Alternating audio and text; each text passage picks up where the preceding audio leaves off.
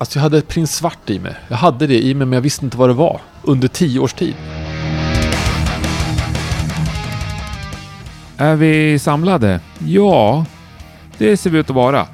Även om inte alla är på samma plats så är ni säkert flera som lyssnar exakt samtidigt i alla fall. Det tycker jag är en smickrande tanke. Välkommen till avsnitt 193 av Rockpodden. Trots att vi denna vecka träffar en eh, riktig gitarrhjälte så blir det snack om mest annat skulle jag säga. Otroligt intressant person, Henrik Bergqvist. Han är ju, som alltid höll jag på att säga, han är ju högaktuell med sitt, ja, vad kan vi kalla det, nya band Prins Svart. De släppte ju precis sin eh, tredje platta och eh, den är ju ruskigt bra. Innan dess har ju han hållit på med väldigt massa olika saker. Det mest publika är kanske att han spelar eh, gitarr med Poodles i tio år. Det kommer vi såklart också snacka om. Så jag tycker vi flyttar ner direkt i källaren på Bröderna Olsson, Garlic and Shots, där vi satt och eh, spelade in det här. Du lyssnar på Rockpodden. Henrik Bergqvist är veckans gäst. Jag heter Henke Branneryd och jag önskar dig en god lyssning. Du kör Fan att inte? du tryckte på rec. Okej.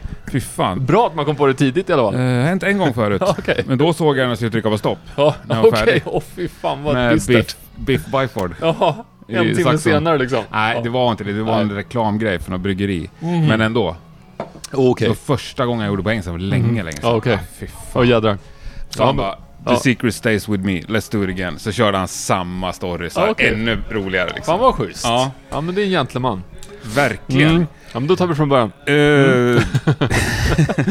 Henrik Bergqvist, Ja. välkommen till Rockpodden. Tack så mycket. Tack. Säger jag en gång till, Ja. för jag har sagt det en gång men då hade vi inte tryckt på rec.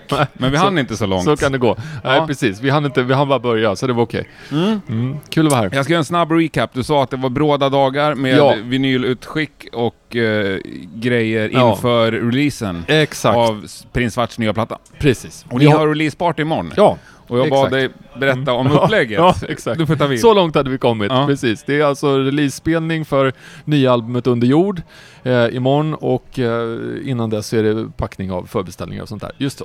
Eh, Okej, då Hur många vi... förbeställningar får man Ja, fråga? precis. Det är, det är lite över hundra faktiskt. Ja, det är väl skapligt. Det är, med, i, vår, i vår värld så är det bra. Ja. Alltså det är ett eh, fall framåt som de säger, Ja. från förra gången. Så att man får, man får alltid relativisera saker mot tidigare omgångar. Så att det är, det är många som har varit intresserade och den här gången så gjorde vi 100 orangea vinyler och det har varit populärt. Folk gillar färger på vinylen tydligen. ja. Så att det får vi göra om.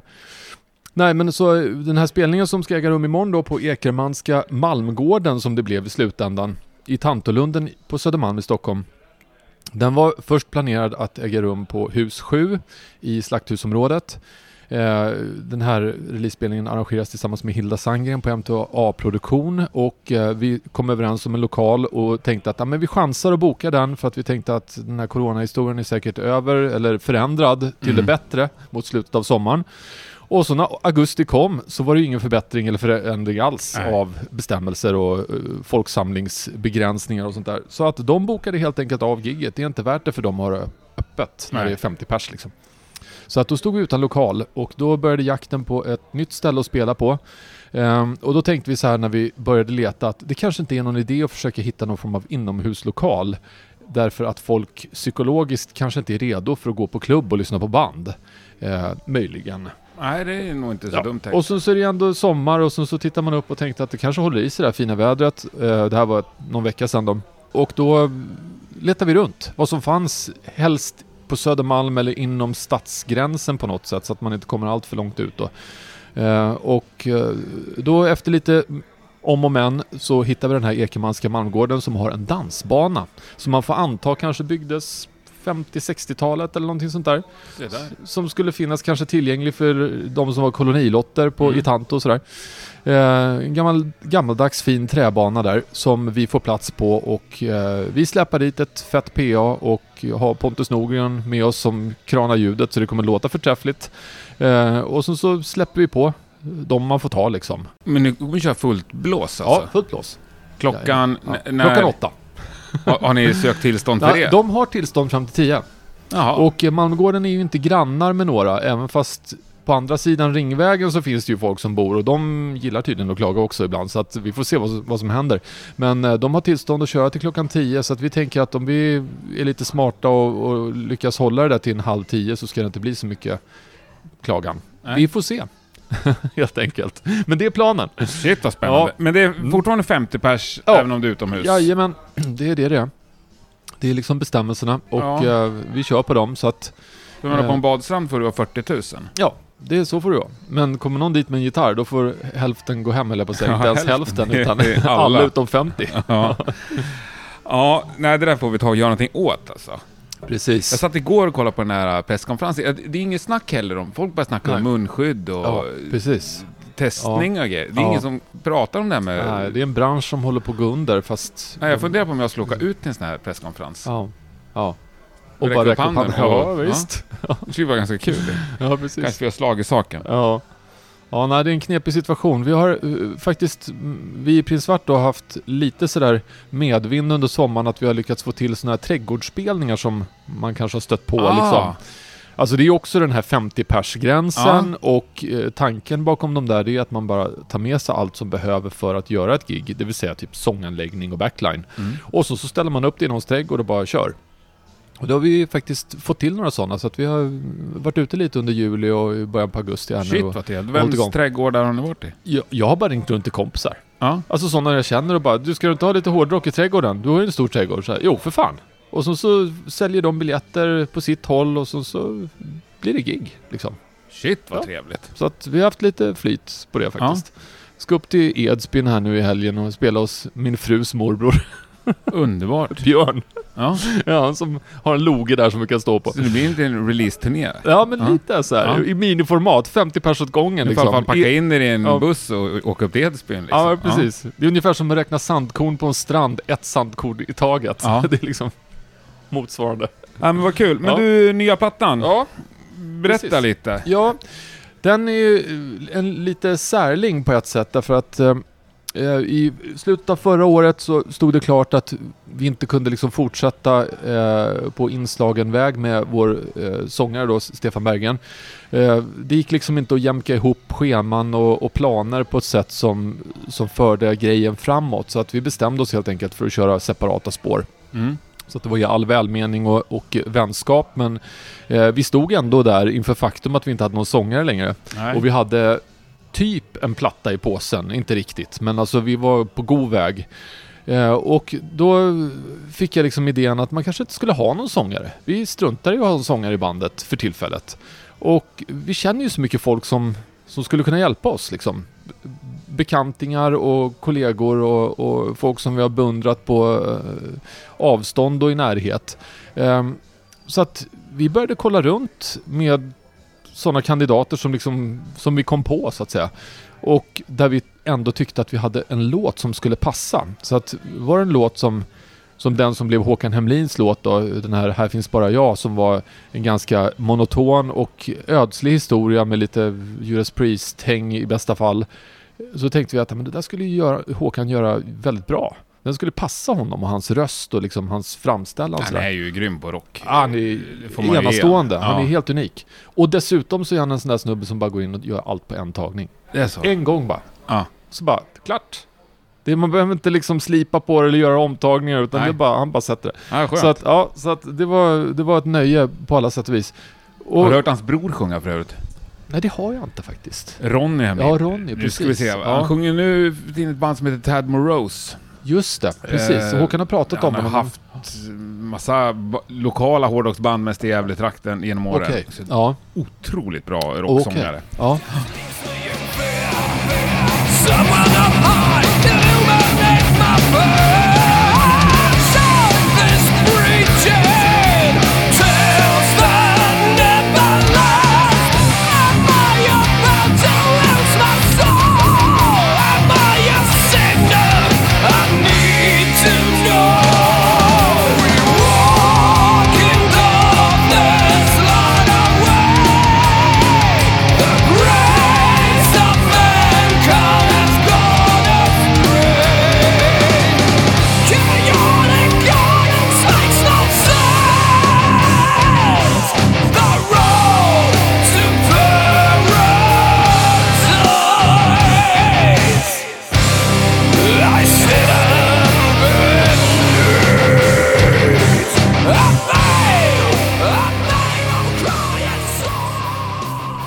Just det. Ja. Ja, nej, de, är, de har tydligen gåvan båda två. Mm. Och eh, sen så... Ja, men sen så hade, hörde Stefan Bergström från Skin Trade av sig och sa att men ni borde ju ringa Janne Åström. Janne skulle passa jättebra för det ni gör. Så då ringde vi Janne och kollade och då hade vi liksom en låt som, som vi också kände att men den här skulle... Janne har ju liksom skådespelarkvalitet. Ja, men shit vilket Ja. muller han Ja, har i, ja, rösten också. Och han, är, han har liksom den där flären, eller vad man Ja. säger, när, han, när han gör grejer som är jävligt unik och cool. Så att eh, då frågar vi honom och han hoppar på på en gång. Så att det, var, det har liksom inte varit något sen ja, utan alla är bara så här, ja, vi kör. Eh, och Mats Levén var ett enkelt val därför att eh, Mats har jag liksom bollat med och jobbat med på olika sätt under flera år. Ja, jag hörde ju rykten Mm. i vintras om att Ja. Mats Löfven var ny sångare i Prins Svart. Ja, men så alltså- var det aldrig. Nej, alltså inte hittills. Vi får väl se vad framtiden, inte samtiden, men framtiden utvisar. Eh, vi får väl bearbeta honom lite Ja. grann, tänker jag. För han sjöng ju på hela gigget när jag såg det Ja, senast. precis. på Nalen. Och, och det var ju, alltså... Han, Mats var med oss även förra året, 2019, på ett par gig när inte Stefan Okej. kunde. Så att det var ju liksom en av anledningarna till att det inte funkar med Stefan, det var att vi inte kunde få ihop datum riktigt. Sådär. ja. Och eh, då, Mats är liksom en ultraprofessionell, super, liksom skarp snubbe och musiker och sångare. Så att det, han är väldigt pålitlig och bara levererar liksom. Så att det, i det läget när man behöver någon som hoppar in och kör live så är han liksom klippt och skuren. För jag kan inte tänka mig någon kontext där han inte Nej. skulle göra det jättebra. Så att och vi har ju haft chansen nu att vara ute och köra lite grann i alla fall under året, även om det såg mörkt ut ett tag. Eh, och vi har ju så jävla kul när vi är ute så att det... Vi får se om det kan bli en, en lite mer... eh, Men har Mats Löfven varit med på de här trädgårdsgrejerna också? Ja, precis. Ja. Så han har varit ute och kört med oss i sommar. Mm. Och eh, så, så att det... Det är... Nej, jag har inte nog med akkolader för att ehm, hylla Mats bidrag till bandet både live och, och på plattan här nu då. Eh, han gjorde en låt som, som han gillade och som Mm. han ville göra. Är jävligt bra också. Ja, den, den vart väldigt Ja. Cool tycker jag. Mm. Eh, lite, eh, lite olika, jag ska inte... Jo, gör det. Ja, okej. Men lite så, jag tänkte så här när... Det var jag som hade någon form av grundidé på den där, så Ja. tänkte jag att jag vill ha någon sån här form av White Wedding, Billy Idol-känsla i verserna, där det bara är liksom hårt trumplöj, så här 2-4 och Ja. ganska passiv gitarr. Så att man skulle kunna ha någon form av berättande, alltså mycket textlåt Ja. liksom. Det var ett av tänken.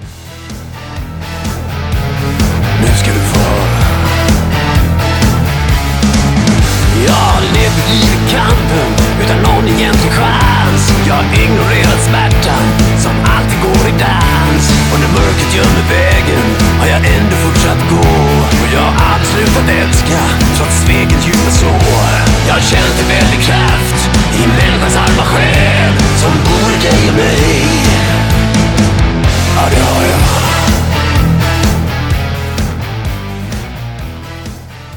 Så han gillade den låten och då, då var det bara självklart att han skulle göra den också.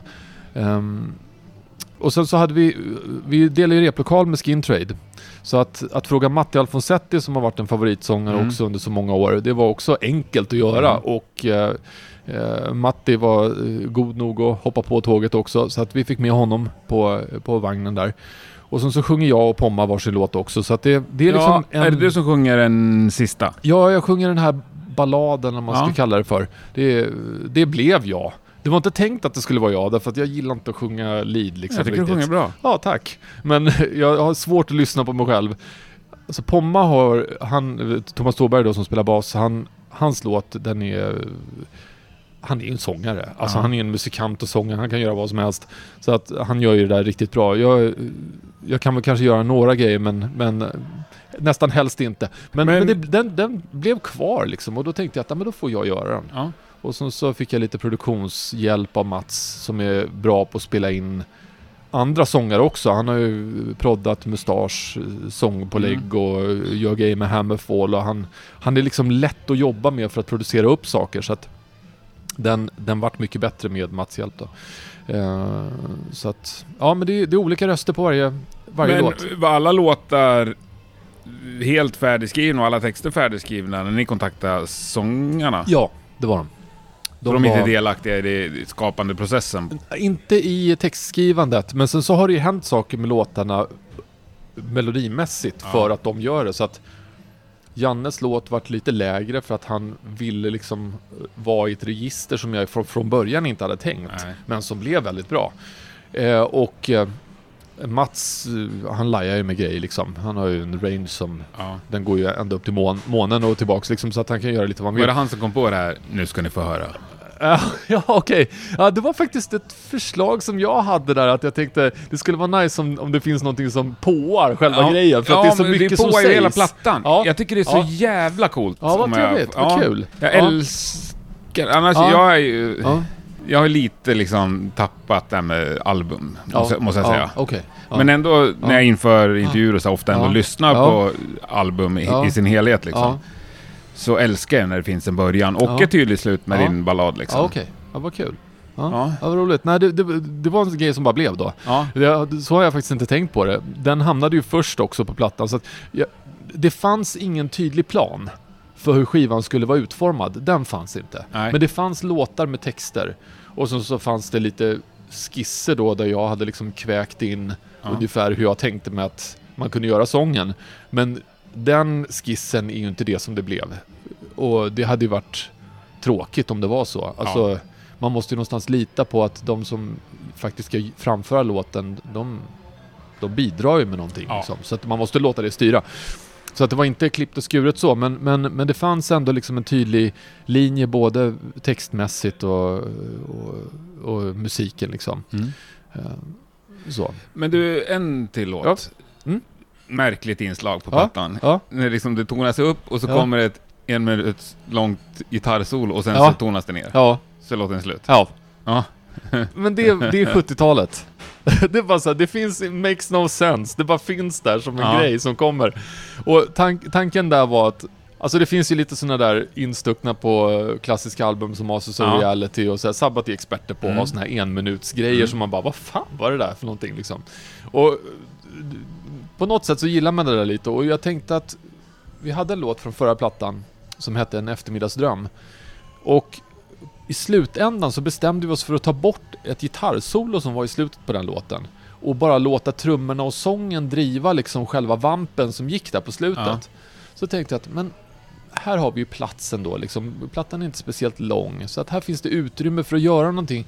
Skulle det inte vara nice att bara lägga på det där slutet med gitarrsolot och ta bort sången? Alltså Så det är man från bara- en låt från förra plattan? Ja, visst. Ja. Så att den är liksom en svans som... Det är därför den heter ett drömskåp på glänt då, därför att den är... Det är någon form av eftermiddagsdrömsreferens Ja. till bara en titt in i någonting som var... Alltså som fanns på förra Ja. plattan men som inte är identiskt. Det är inte ett, liksom bara ett uttag utan Nej. det är med tillägg då. Därför att jag, jag tyckte att det där gitarrsolot vart rätt bra. Och inte för att jag gillar att sitta och lyssna på mig själv när jag spelar solo. Det är absolut Ah. inte så. Nej men det är inte så faktiskt. Det gör ju alla gitarrister. nej, nej, faktiskt inte. Men, eh, ja kanske lite då. Men eh, det där solot tänkte jag att det, det skulle kunna få plats faktiskt på Mm. plattan. Så att då, då blev det en liten sån här snuttlåt. Den Ja. är ungefär en minut så ja, passar Ja, in i formatet. Kör Ja, för fan. ja, jag har ju massor av tid att fylla ut. Ja, visst. Men hur är liksom käns är känslan att det är ett band?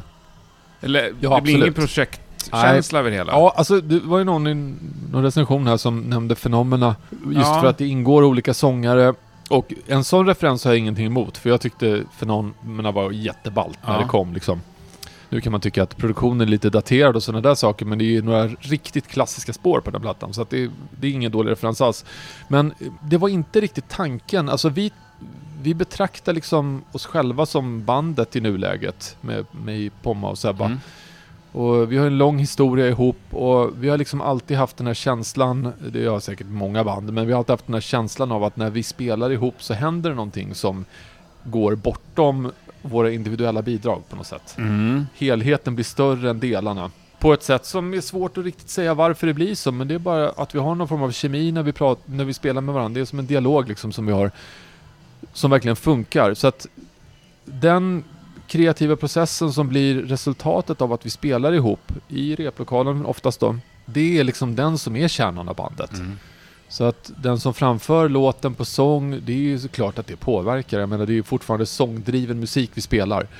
Det är inte instrumentalmusik. Ja, den liksom. är väl jävligt gitarrdriven också, men jag fattar, sången är ändå längst Ja, fram. alltså i vår genre så är sången jävligt viktig, så är det bara. Ja, absolut. Så att, eh, och det, Den är och texter är viktigt för mig också. Alltså jag skriver texter och jag tycker att det är viktigt att få till Mm. liksom, en text som jag känner rimmar med låten och som säger någonting som jag kanske inte har hört förut i exakt samma skepnad i alla Mm. fall. Så att eh, sången är viktig, men det vart...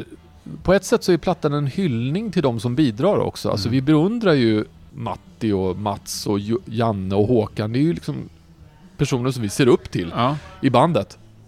Så att det är verkligen en, kan kalla det för hyllningsplatta, men det är, men det är fortfarande så att eh, det känns inte som ett projekt utan det känns Men bara vill, som att det här... vill ni fortsätta så här, eller skulle ni vilja ha en sångare? Alltså vi får se. Som sagt, vi, jo- vi jobbar ju rätt tight med Mats nu, Mm. så att vi hoppas ju att det kan fortsätta i ett sa- samarbete i framtiden. Men I mycket vilket format också. det blir, det får vi se. Det är lite upp till Mats också, därför Ja. att han är rätt upptagen med Ja, massa verkligen. olika saker. Och anlitad och eftertraktad och sådär. Så Mm. att, eh, vår förhoppning är att vi kan få en fortsättning med Mats. Eh, och så, så får vi se exakt i vilket format det blir. Om det blir liksom Prins Svart med Mats eller om han är med i bandet. Det, det är som sagt, det får, det får vi se lite framöver. N- när ni repar, kör ni Mm. instrumentalt då eller?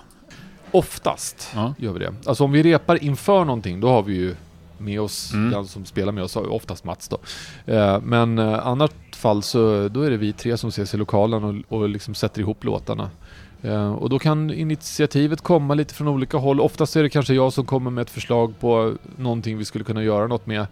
Eh, och ibland så är det Pomma. Och eh, sen så sätter vi ihop låten, alla tre liksom. Och det går oftast väldigt snabbt. Så att en del säger så här, men shit fan hur får ni ihop en platta per år? Och det är inte så svårt när processen är så enkel i lokalen. Och ni har så- börjat spela in nästa platta också? Den är faktiskt i stort sett klar. Är det sant? Ja. Jag såg att I stort sett. Sippola var och spelade in trummor förra veckan. Ja, det var de två sista låtarna. Nu har vi nio låtar som ska bli nästa platta. Så att eh, Ja, vi, vi stannar inte för någonting utan det, vi, Ja, vi ja. bara kör. Håll tempot uppe. Ja, ja, ja, visst. Men, Det tar ändå lång tid att få ut den och liksom men är du ändå peppad liksom på den här som kommer imorgon? Ja, ja. Den har ju kommit Ja, nu, ja. men Ja, alltså det är ju så. Den här har vi jobbat med i, ja, i och med att vi börjar alltid lite innan plattan, den föregående plattan släpps, Ja. så kan man säga att vi har jobbat med den här i ett och ett halvt år. Faktiskt. Ja, Sen våren 2019, rätt tidigt på våren, det var då vi började spela in grunder för det som är på den här plattan. Och sen så men jag, tar det liksom ett år. men jag tänker oftast, i alla fall säger ju de jag träffar att den senaste plattan är bäst liksom. Ja. Och den de brinner mest för. Och Ja. det de är mest stolta över. Ja. Och om jag bara liksom antar att ni känner likadant. Alltså Då vi... borde ni brinna, brinna mer för den skivan som nästa skiva så att säga. alltså det, Och så kan du hålla på och Ja. promota den här nu. Ja, precis. Nej men... eh, Så färdig är ju inte den nya, den är ju liksom inte klar så. Nej, Utan det finns någon liksom... hit på den. Vad sa du? Det finns någon riktig hit på nästa skiva. Ja, det finns Ja. det. Ja. Är inte det surt att inte ha med den på den här liksom? Nej men det, det finns ju plats för det framöver tänker man kanske. Och Ja. eh, nej, jag vet inte men, men eh, allting går ju liksom i olika skeden när man håller på och streta på det sätt som vi gör liksom med och försöker vara kreativa och sådär. Så att det vi ger ut nu har vi hållit på med i ett och ett halvt år. Och vi har haft det i stort sett färdigt på bordet sen någonstans i våras. Mm. Så att det här är ju inte nytt för oss. Vi har ju Nej. lyssnat på det här en miljon grejer, gånger. Jo, jag fattar. Och, Och- så är det ju och för alla som Ändrat små liksom. grejer och sånt ja. där. Så att på ett sätt så är man ju lite trött på låtarna därför att man har hört dem så förbannat många gånger. Men samtidigt så är det liksom en glädje att få spela upp det för de som inte har hört det. Och den gör ju att man betraktar låtarna i ett, jag menar nu sa du den där grejen med att fan vad ballt att han sa nu ska du få höra. Ja. Då lyfter det den låten för mig när jag lyssnar på den nästa gång. Ja, och då jag- känner jag att då får den en annan dimension därför att den har liksom nått någon annan. Jag tror jag förstår, för du får Ja. tillbaks Ja, man får tillbaks en spegelbilden. Ja. grej som... Därför att alla går ju omkring och har saker i huvudet bara. Liksom. Man har sina låtar i huvudet, sättet man upplever saker på i huvudet. Och så, så snackar man med andra och då är det någonting som kanske vrids lite. Ja. Så då förändras upplevelsen av det där som man pratar om liksom. Eh, och så är det med den här plattan också, så att när vi väl får möjligheten att spela den här för folk och, och kanske få lite feedback på sociala medier och sådär nu när vi släpper den. Då, då är det väldigt värdefullt. Ja. Jag, jag tror att... Nu håller inte jag på att jobba med varje poddavsnitt i ett och ett halvt år. Nej.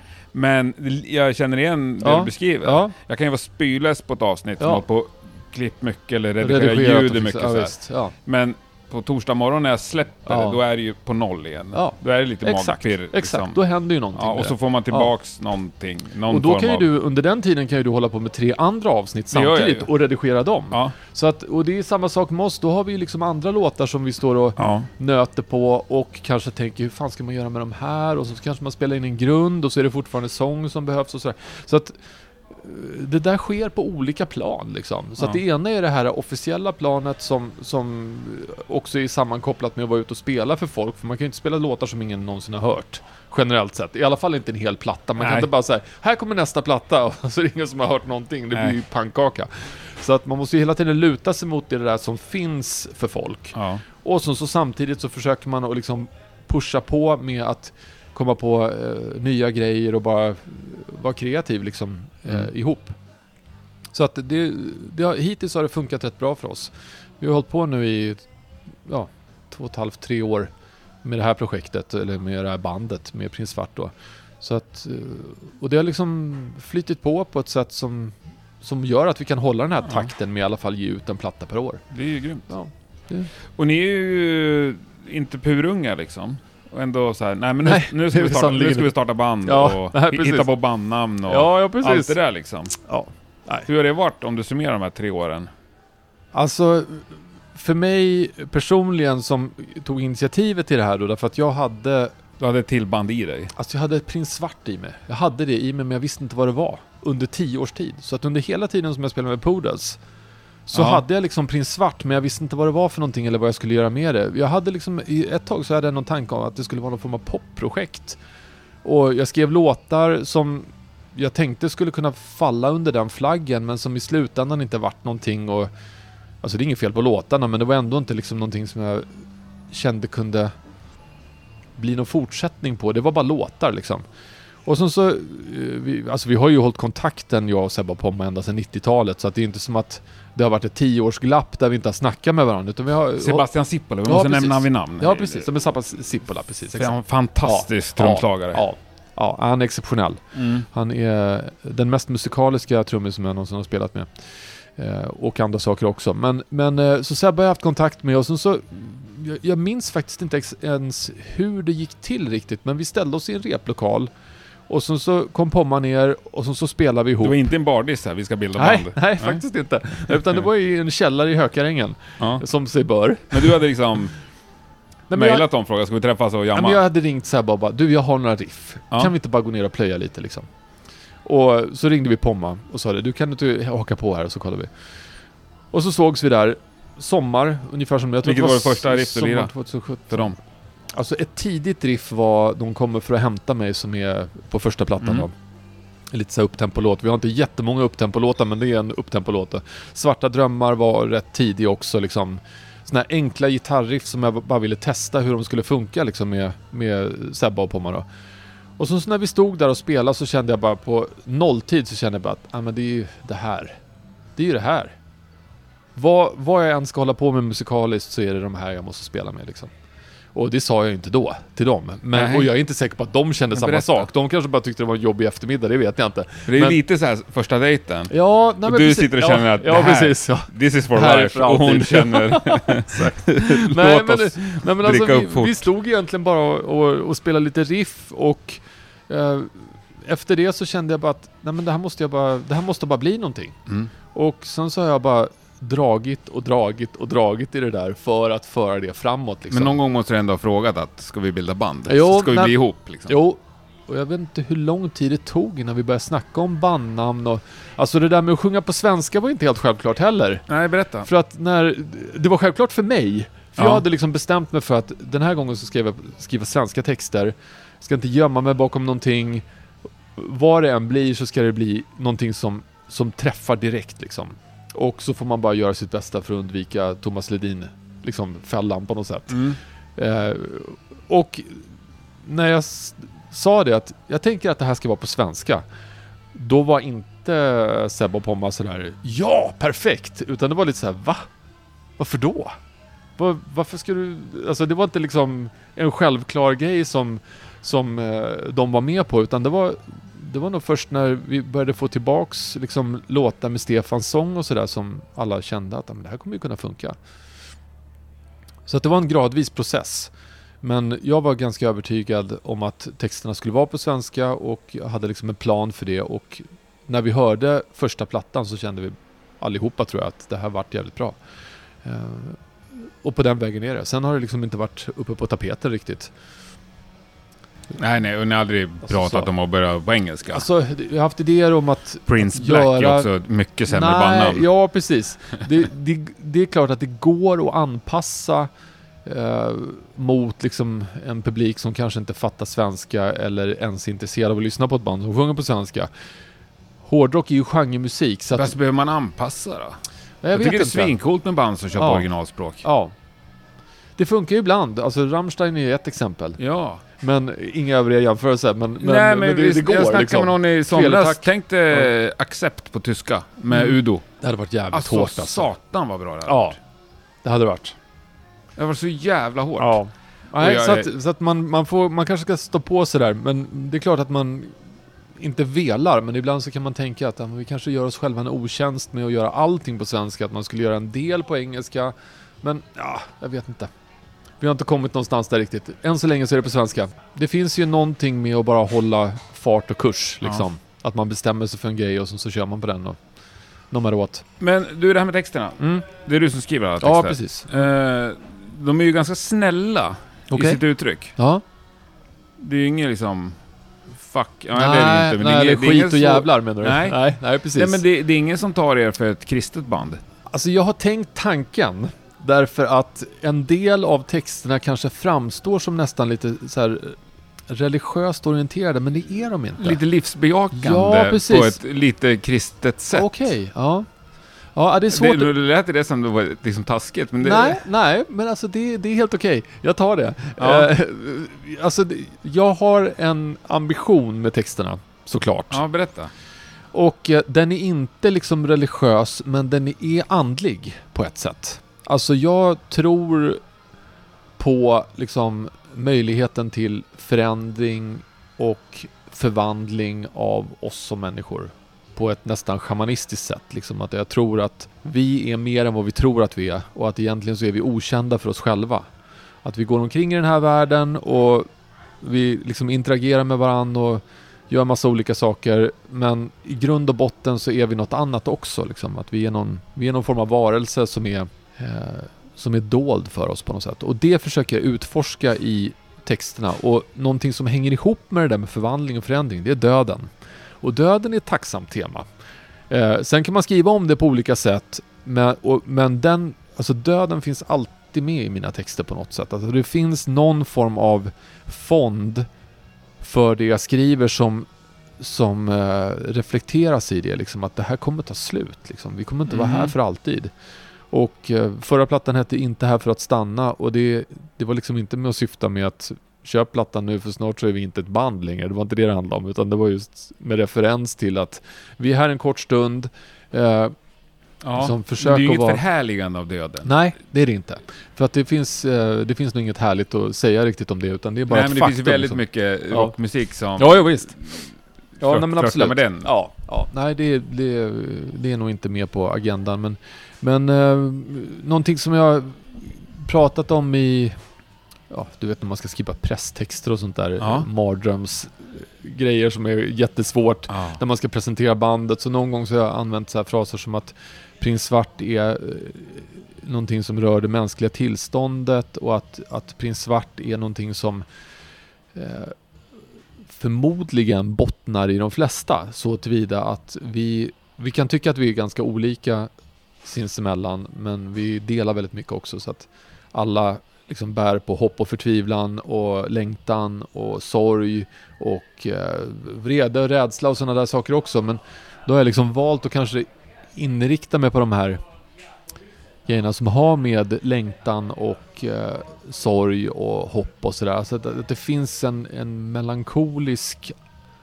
ansats i texterna liksom, som jag gillar själv Mm. och som jag hittar i Led Zeppelin och som jag hittar i ja kanske inte Black Sabbaths texter så mycket, men i deras musik. Alltså den här musiken som jag bryr mig om från 70 och 80-talet, den har det där anslaget av, av melankoli. Om inte det finns där, då är inte jag så intresserad längre. Det är därför liksom power metal inte funkar för mig. Det är för glatt liksom. Det är för optimistiskt och så glad kan man inte vara riktigt. För, för min egen del då. Mm. Utan då, då dras jag lite mer åt det här svarta. Kanske inte åt det allra mörkaste liksom. Den här hopplösheten är kanske inte liksom det, det första temat, men den finns med faktiskt. Den här låten som Håkan gör, Här finns bara jag, det är, det är hopplöshet. Det är despair för mig liksom. Ja. Där man är isolerad och ser bara sig själv liksom. Man ser bara sin egen spegelbild och allt annat är bara blockerat. Och det är en del som lever sitt liv på det sättet och jag vet att jag själv har drag av det där. Jag känner att det finns där, liksom den där djupaste liksom avgrunden på något sätt. Där det enda som egentligen finns är jag. Alla andra är vålnader i min värld. Alltså alla har en liten del av det där, men så, så, och, så är det olika stort i folks liv. En del har väldigt lite av det och en del har väldigt mycket. Jag tror att jag har väldigt lite i så fall, för jag Ja. hänger inte riktigt med. Nej, Alltså. bra. Grattis! Nej men, jag vill ju heller inte vara en power metal-kille. men det är inte allting heller där. Det är en lång, lång gradskala från det där djupaste avgrunden till Ja. power metal. Ja. ja. Jag ska, det var inte meningen att dissa power metal, men jag bara Nej, menar men det... det- som, det som man tilltalas av musikaliskt och eh, textmässigt. Alltså, Thomas Tranströmer har liksom dikter som berör mig lika mycket som Ja men det handlar ju om ångesten som river, Ja. som, snår, som en snårig skog eller vad Ja, det är Per Lagerkvist. Jaha, Ja, du kan ja, ju dina ja, poeter Ja, i det är Per. Lagerkvist tror jag, för, för den, den gillar jag också. Ja. Men eh, Thomas Tranströmer har en sån här dikt som jag jag kanske inte ska säga Jo, det nu, bara för jag hade tänkt att göra en text av den själv. Jag hade tänkt att rippa den liksom till en egen, men Ja, jag, kan, kör. jag kan dra den nu. Det finns, jag kan inte citera den, jag har inte, jag har inte så bra minne så jag kan citera den, men den, den, den är ganska kort. Och den säger så att ibland så tar döden mått på oss människor en liten stund. Och sen så tar den ett steg tillbaks, men den fortsätter att sy i det tysta. Så att måttet på din Ja. kostym är taget, Taget. och det fortsätter att sys, även om du inte ser hur måttet tas. Älskar Ja. den tanken. Älskar Ja. den dikten utan Ja. att ha hört den i sin ja, helhet. Ja, men den är, den är fantastisk. Jag jag önskar jag kunde återge den bättre. Jag ska försöka memorera Ja, den men vid jag- något tillfälle. Men, men den typen av eh, liksom, referens till, de- den gillar jag. Liksom. Mm. Den typen av melankoli. För att det, det, det träffar liksom. Eh, och därmed inte sagt att det, mina texter på något sätt når i närheten av det där. Men det är liksom det jag siktar på, ofta. Ja. Ofta, inte alltid men ofta. Men du jobbar med ord också Ja, precis. professionellt? Ja, eller jag, jag håller på med språkvetenskap då på dagarna ute på universitetet. Ja, Så jag sitter och skriver och läser rätt mycket liksom. och forskar. Ja, om språk. Men inte svenska? Alltså Aldrig svenska är inkluderat, men det är inte, inte bara svenska utan det är lite alla möjliga språk. Så att det är allt ifrån um, små minoritetsspråk som talas i Amazonas till svenska eller tyska. Eller, alltså språk är språk oavsett var de talas. Men kan du forska på språk som du inte kan ett ord av så att säga? Det går. Alltså man får ju börja från början. Så är det ju. Och eh, det kanske aldrig blir så att man kan tala språket i fråga utan eh, man Men det finns tittar ingen på liksom, app för att lära sig ett Amazonas Nej. Nej. Nej, ja, ibland så dyker man på ett och annat sådär lite Okej. otippat. eh, Något australiensiskt urinvånarspråk som någon har liksom gjort en ordlista på som man kan ha en app och liksom Ja. trycka sig omkring. Lite kul. Men, men just arbetet eh, inom allmän språkvetenskap då som är min bana där. Då krävs det liksom inte att man lär sig språket alltid utan då kan man nöja sig med att titta på vad, hur, hur ser pronomen ut i det här språket. Och då jobbar man för att liksom identifiera vad är ett pronomen i det här språket. Finns det pronomen? Eller finns det bara liksom någonting som liknar ett pronomen och sådär? Och då är det liksom en del av detektivarbetet för att förstå hur det funkar i det språket. Och så kan man förhålla det till det man vet om andra språk som man kan bättre, som Ja. engelska eller svenska eller franska eller spanska eller något Mm. sånt där. Så att eh, jag är inte en sån där lingvist som kan tala en massa olika språk, även om jag önskar att jag var det ibland. Men, men eh, man kan fortfarande jobba som lingvist utan att vara liksom, eh, polyglott, utan att man... Polyglott, ja, man alltså kan vara med flerspråkig liksom, Ja. så här polyglott. Ja. Fler, fler. Ja, nej, kör. Ja. Nej, så att, så att det, det, det är klart att arbetet där ute på universitetet, det är någonting som... Det finns någon form av synergi för min egen del i det arbetet och det jag håller på med inom musik också, även om det inte är helt överlappande så att säga. Eh, Vilket är det konstigaste språket i världen? Ja, konstigt. Det beror på lite vad man kollar på. helt egna regelverk så att säga? Det finns en del språk i södra Afrika som har väldigt speciella eh, fonem, alltså språkljud. Ja, här klick... Klickljud. ja. Det finns egentligen bara där. Kan du köra? Eh, Kan du? nej, jag kan eh, Jag har kollegor faktiskt som håller på med det, men det är såna här och och ja, ja, sådana ljud kan... Ja, här måste jag, så. alltså svenskan har ju ett ord. Det Mm. här var en kille som kom från Mellanöstern någonstans. Ja. De hade lärt sig svenska Mm.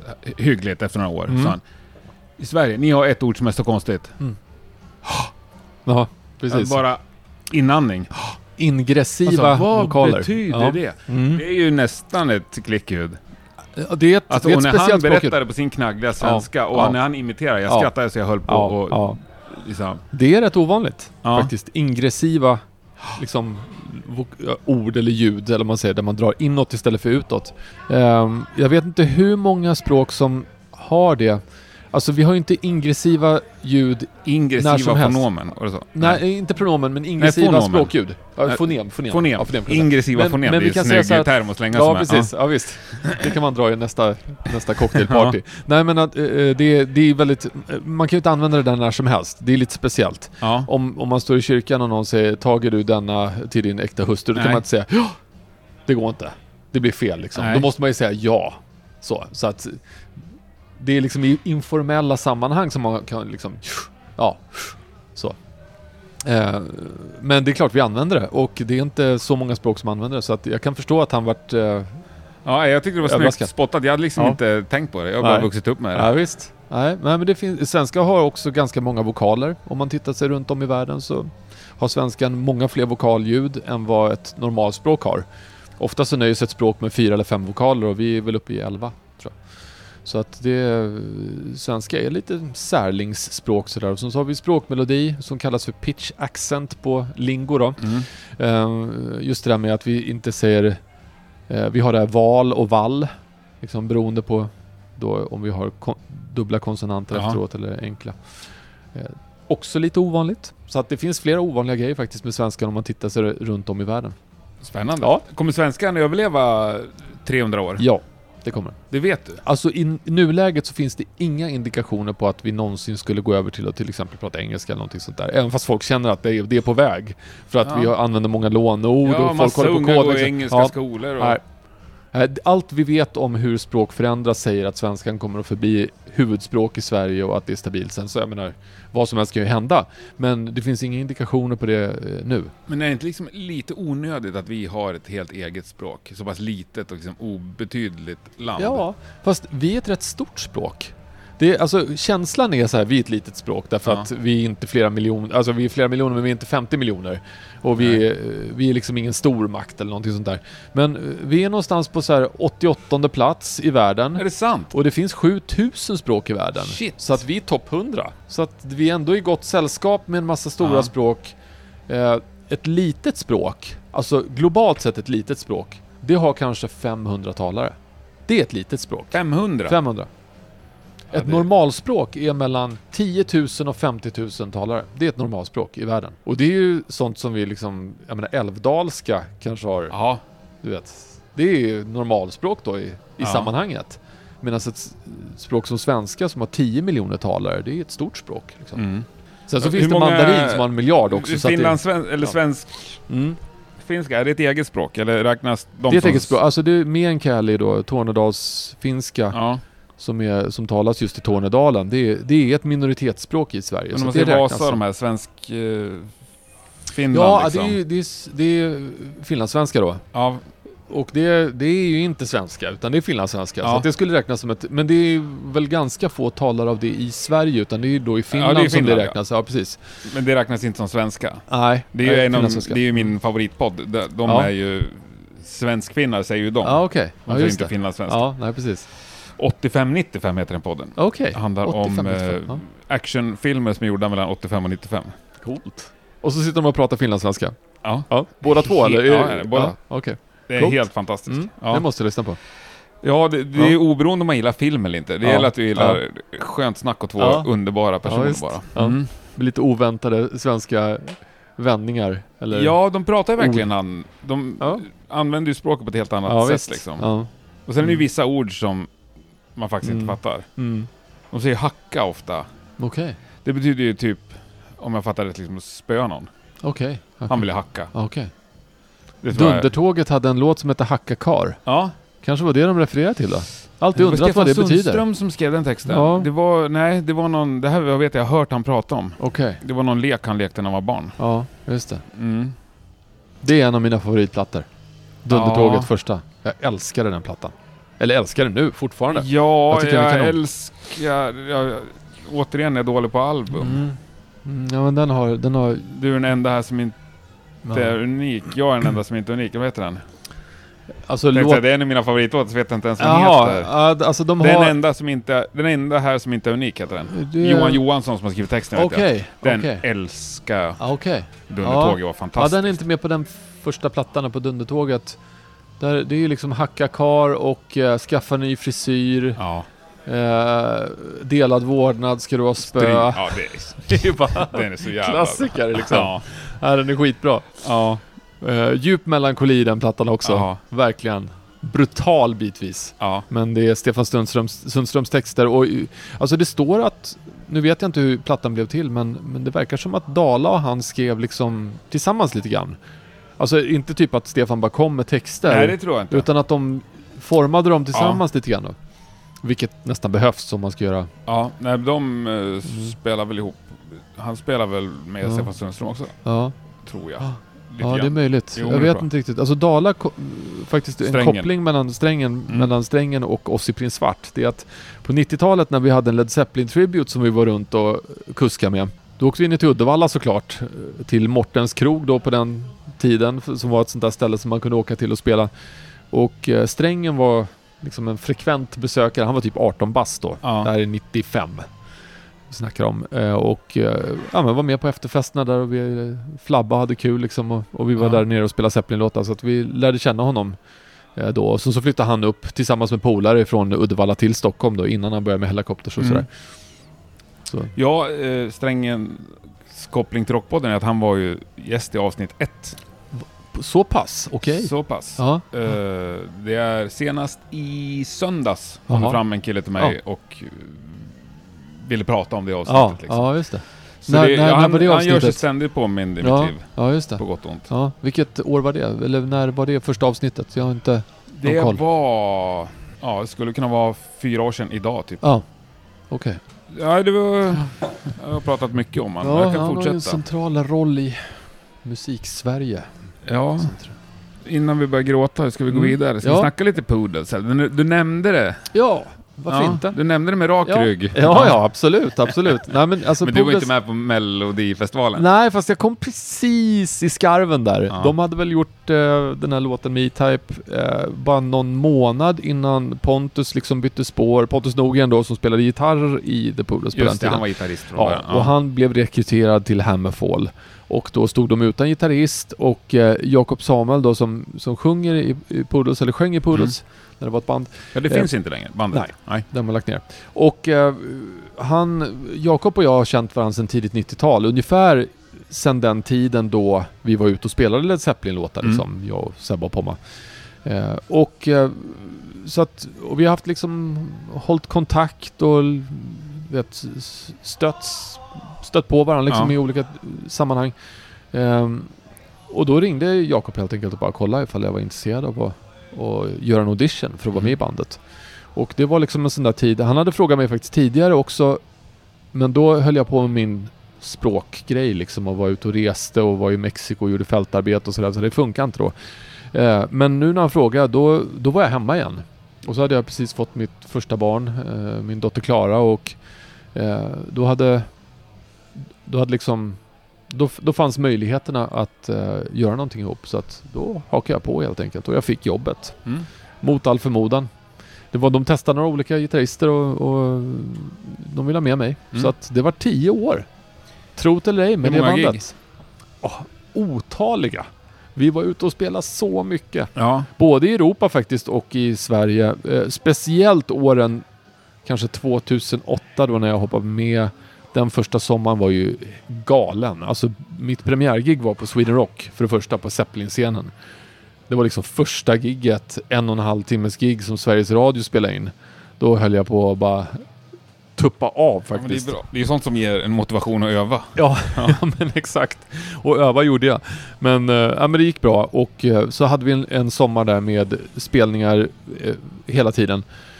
Och så höll det på i alla fall ett, ett par, tre år med väldigt busy somrar, var ute och spelade mycket och, och en del, ja men du vet så lite julgalor och alltså hela kopplingen mellan bandet och Melodifestivalen gjorde ju möjligt sammanhang som Ja, ett vanligt men hårdrocksband inte För om jag fattar rätt, liksom i Tyskland eller Spanien, Ja. där spelade, det var ett vanligt rockband. Ja, det var det var ingen ingen- som visste att Nej. Kicken var med i Hänt nej, Extra liksom. nej.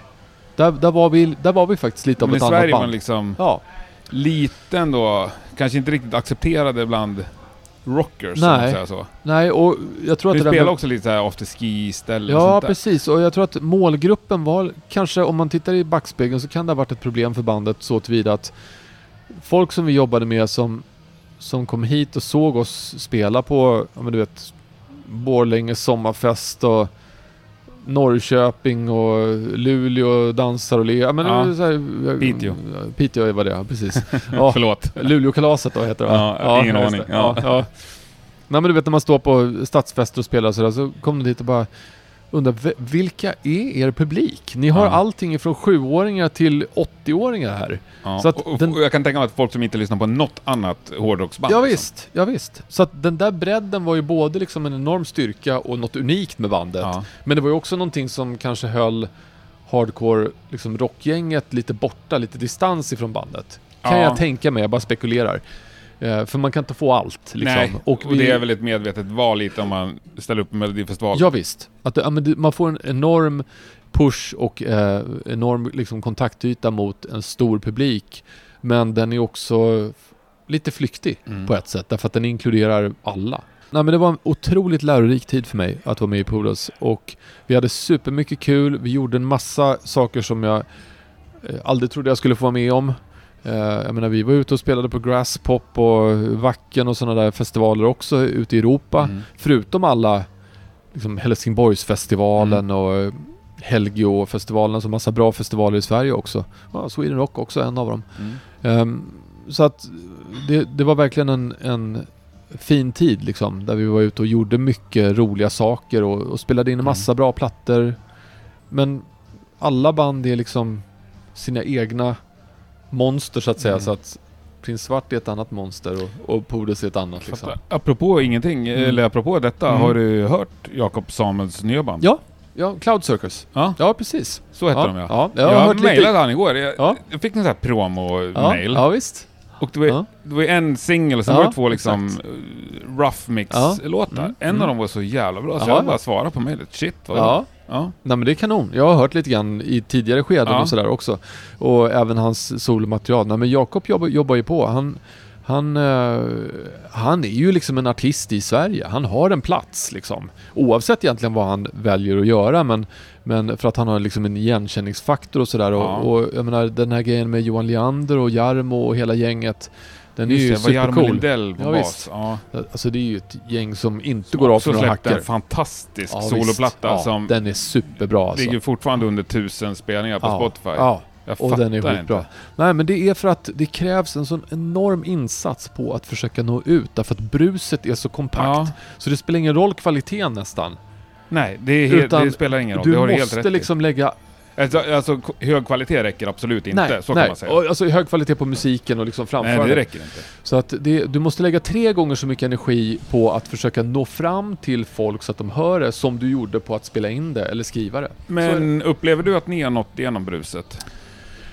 Alltså, jag vet inte, men vi pratade om det här om dagen och, och, och då sa vi så här att det vi hoppas att vi gör i nuläget, Mm. det är att vi håller på att bygga på vår platta. Alltså vi håller på att gjuta den där betongplattan Mm. som huset ska stå på. Mm. Det är det vi hoppas att vi gör.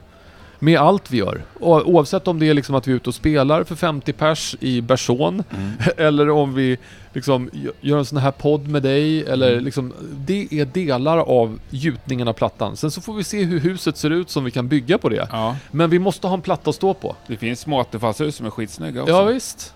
Man behöver inte ha Som liksom... fullt beboeliga. Men man behöver inte ha 300 kvadrat Nej, för att bo bekvämt. Absolut Nej. inte. Så att jag tänker att vi får liksom se det på, på det sättet att vi lägger en grund där vi hittar en publik som...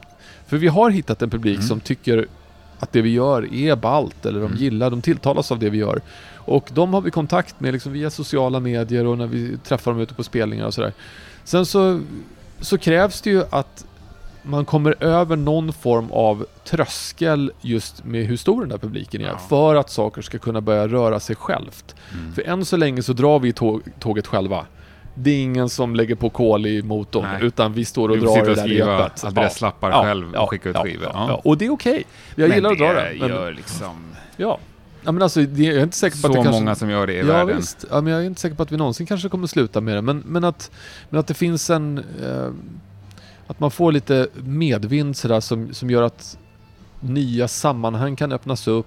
Mm. Nya samarbeten, sånt som för bandet framåt. Det hoppas man ju på såklart. Mm.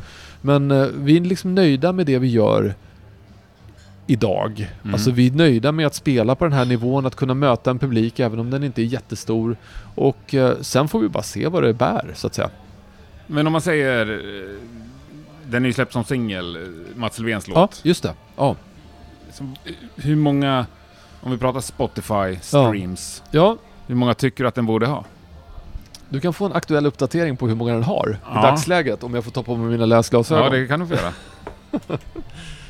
Det kommer ju ha gått upp något enormt innan det här avsnittet är Ja, ute. nej det har, det har varit en liten peak faktiskt. Så Ja. att, eh, till dags dato 25. så har vi 6352 lyssningar och om man tittar på statistiken här så ser man att det är en liten knuff mot slutet. Verkligen. Eh, där under en dag så var det faktiskt så många som 2200 som lyssnade på den. Ja, nu ringer Sebbe, Sebbe här också. Han får Svar, svara i högtalartelefon. Okej. Tja Sebba. Har du gått under i skivhögen eller vad är det frågan om? Nej, jag sitter och gör den här rockpodden med Henke. Du är med i sändning nu bara så att du vet. Nej. Jo. ja, men jag ringer dig när jag är klar. Är det okej? Ja, tja, tja. Ja, han vill inte vara med. Nej. Nej, men så att, så att eh, det är där vi ligger. Om, eh, om du frågar mig hur många jag tycker den skulle ha, då skulle jag kunna säga att jag tycker den skulle ha 10 miljoner Ja. lyssningar. Mm. Det skulle jag bli glad av. Men eh, jag vet också att, att gå från 6000 på eh, den tiden som den har varit ute till 10 miljoner det är några väldigt exceptionella grejer som måste hända för att det ska bli så. Ja. Så att det är ingenting som jag förväntar mig, men det är klart att förhoppningen finns ju att man ska nå ut till en publik. Jag menar det finns många som gillar hårdrock och som gillar rock och som inte har något emot att det sjungs på svenska, jag Nej, också. och jag, jag tänk, det är ändå... Det är ju traditionell rock liksom. Ja. Gillar Det man Zeppelin och Ja. äldre grejer så Mm. gillar man er. Ja, kanske. Borde kunna göra i alla kanske får jag fall. hoppas i alla fall. De tänker såhär, gemene Sweden Rock-besökaren liksom. Ja. ja men det, Ingen av dem kan störa sig på er. Nej, jag tänker att i det sammanhanget så tror jag att vi träffar rätt rätt. Ja. Rätt rätt. Mm.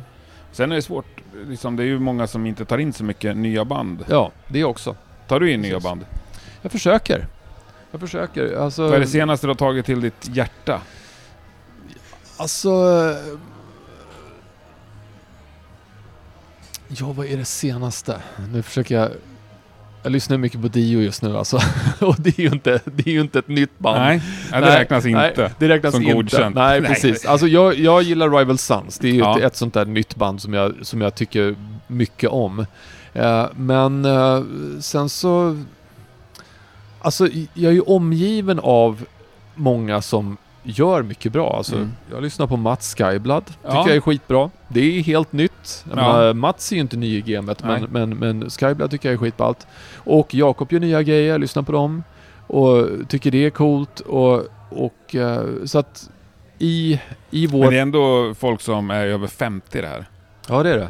Precis. Ja du menar ungdomar? Det är ingen kritik här. Men Ja, jag, jag, jag vill ju alla, jag vill ju att både Rockpoddens lyssnare och Rockpoddens gäster Ja. ska Ja visst. försöka skrapa lite på ytan och kanske hitta de här Ja, som är i alla fall 30 Ja. eller strax under. Ja. Jag är med i en Facebookgrupp som heter Riffrock. Och där dyker det ju upp en del grejer som är helt nyproducerade. Oftast så skrapar jag inte själv så långt på det för att veta Nej. hur gamla de är som gör det. Det kan vara att de, att de är min, min ålder också. Men att det görs mycket liksom eh, rock som jag tilltalas av, även om jag kanske inte i nuläget faktiskt har någonting sådär som jag verkligen vill framhålla som bara Nej. det här, lyssna på det här. Nej. Jag har nyligen upptäckt eh, Strapping Young Lad med Devin Townsend. Det tycker Ja, jag är kul som plus fan. 50, ja det är Ja. skitkul ja. Det är liksom, det är grymt. Alltså det är så exceptionellt Ja. och extremt på ett sätt som eh, Mastodon tycker jag ju om också, eh, men det är inte heller några duvungar. Så att det kanske är lite gubbigt i min playlist faktiskt nu när du säger det. Eh, jag försökte lyssna på de här Royal Republic, heter de det? Ja. Den, där, den där duon. Eller vad heter de? De är trio. Okej, sa Ja, fel. nej! De heter Du sa Royal, också. Blood. Royal, Eller du sa Royal Republic, men du menar Royal Blood. Royal Blood, precis. Det är så jävla bra. Ja.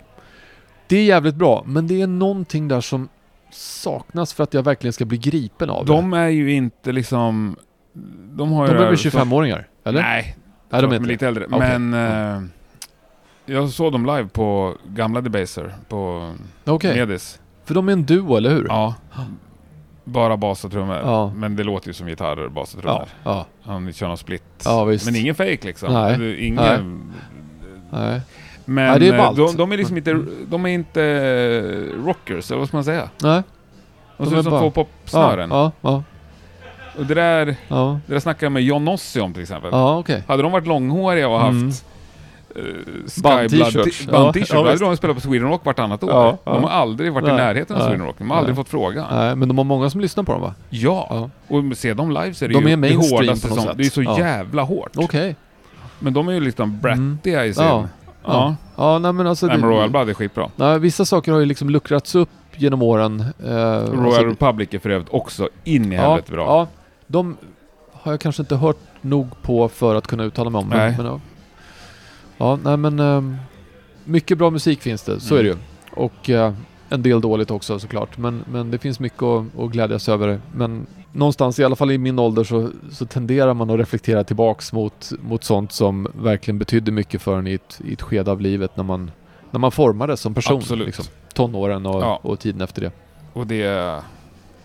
Det är fullt Ja. normalt. Ja. Det är ju så det funkar liksom. Ja. Jag är mer att jag... Nej men jag, jag tycker så mycket om allt det här Mm. liksom. Och rockklubbar och scener Mm. och så här. Och jag Mm. inser att om det ska fortsätta bara tio år till så måste vi någon gång börja lyssna på de lite yngre banden. Ja. Men jag menar, där, Ja, där är ju Prins Svart också ett sånt band Ja, som vi måste ta in liksom. Ni, eh, för annars så har vi inget kvar. Nej, nej precis. Eh, tyvärr. Då Nej. blir det ju som en Mm. gammal jazzklubb. Liksom. Ja, jo, precis. Man står och spelar covers bara av det som gjordes på 40-talet. Ja. Eh, 70-talet blir det nya 40-talet. ja, Mm. men du... Ja, du berättade lite om huset där som skulle byggas Ja. på. Men har du något mer konkret sådär mål? Alltså egentligen inte, annat än att eh, det som är liksom ledstjärnan i det vi håller på med, det är att det ska klinga sant för oss liksom. Att vi inte styrs av några form av påstådda förväntningar av vad vi borde göra eller vad vi ska göra eller någonting sånt där. Eh, och så länge vi är liksom inne på det spåret och känner att vi håller oss till någonting som som är giltigt och som, som betyder något för oss liksom Ja. då är, jag, då är jag nöjd i alla fall. Sen så, jag menar, det finns massa praktiska aspekter av att spela ett band och försöka få det att funka som, som gör att man vill ha större publik och man vill ha fler lyssnare och sådana saker. Och, och det, det är ju liksom en sak som man jobbar för. Men just för bandets existens och det vi håller på med, då, det är inte det som är avgörande. Nej. Det är inte som att om inte vi når fem miljoner följare på Spotify inom fem år, då lägger vi ner. Alltså det finns ingenting sånt utan vi, så länge vi kan göra musik och liksom spela ihop på ett sätt där vi känner att det händer grejer som vi bara jäser på. Då, är, då kommer vi fortsätta. Mm. Tills fingrarna ramlar av, eller på säga. Eller fötterna. Vilket som är först. Ja. Mm. Men du har ingen sån här målbild ändå som du kan gräva fram? alltså, När du behöver lite knuff i inspiration Åh. och energi? fantisera kan man göra. Ja. Det, är liksom, det går ju att fantisera om att man får headlina Wacken liksom. Ja. En sån festival. Det skulle vara jävligt fett. Jag är inte säker på att det någonsin kommer hända. Men, men det är fortfarande någonting som man kan liksom fantisera om. Ja. Eh, eller att man eh, får liksom köra förband till något fett band som liksom, eh, sådär. Så att vi får se. Det är, liksom, alltså det är fantasier och så, så finns det saker som man faktiskt kan påverka och göra någonting med och då, då är det att sitta och packa vinyl och förbereda för releasegiget i Tantolunden. Det är Ja. den nivån vi är på nu och det, det, är har okej ju, också. det har ju gått av stapeln när folk hör det här, men jag Ja. ön- önskar ändå väldigt stort lycka Ja, till med det. tack och så mycket. med releasen av Ja. plattan. Vi hoppas på regnuppehåll och eh, ett glatt gäng som kommer. Ja, och att grannarna Håller sig tar tysta och ett par lugna. timmar på sig och eh, samlar ihop sina krafter. Precis, för att ringa snuten. Ja, Någonting sånt. visst, stenhårt kan ju bli bra rubriker och Ja, vi får se. snutrazzia. Ja. Ja. Dagsböter och snutrazzia. Sjukt Ja. trevligt att träffa Ja, dig. ja men det, detsamma. Ja, Väldigt stort trevligt. tack. Ja, Eh, tack så så hörs mycket. vi snart igen hoppas Ja, det jag. gör vi. Tack. Ha det gott. Yes, stort eh, tack eh, Henrik och tack till dig som har lyssnat. Hade vi några lösa trådar vi skulle knyta upp? Det hade vi säkert. Eh, jag eh, tänker ju mest på mig själv och då kommer jag ihåg en sak vi snackade om. Det var ju det här att Rockpodden hade funnits i fyra år. Det var faktiskt igår vi hade jubileum här på enmansredaktionen. Tog en extra bulle till förmiddagskaffet. Enormt roligt tycker jag det är att hålla på med Rockpodden. Fyra år senare så är det faktiskt roligare än någonsin. Och och eh, utan er som lyssnar och utan alla gäster och er som stöttar Rockpodden så hade det inte funnits. Så det är väl en slags lagseger kan man väl se det som, eller vad ska vi säga? Vi har hjälpts åt att eh, hålla det här vid liv i fyra år. Jag är, är så enormt eh, glad och tacksam för detta.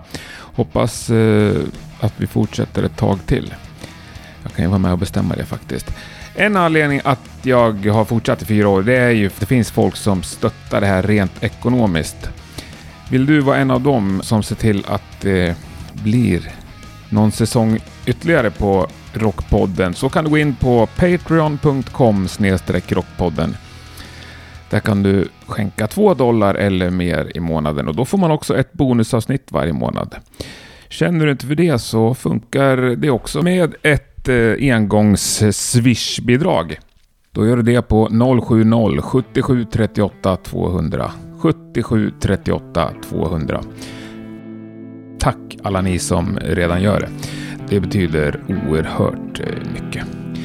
Nu rundar vi av dagens avsnitt och gör vi det med en av låtarna vi snackar om.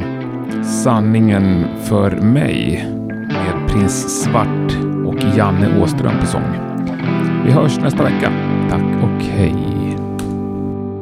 Känner du dig fri? Lever du ditt liv? Vet du vart du ska? Minns du var du var?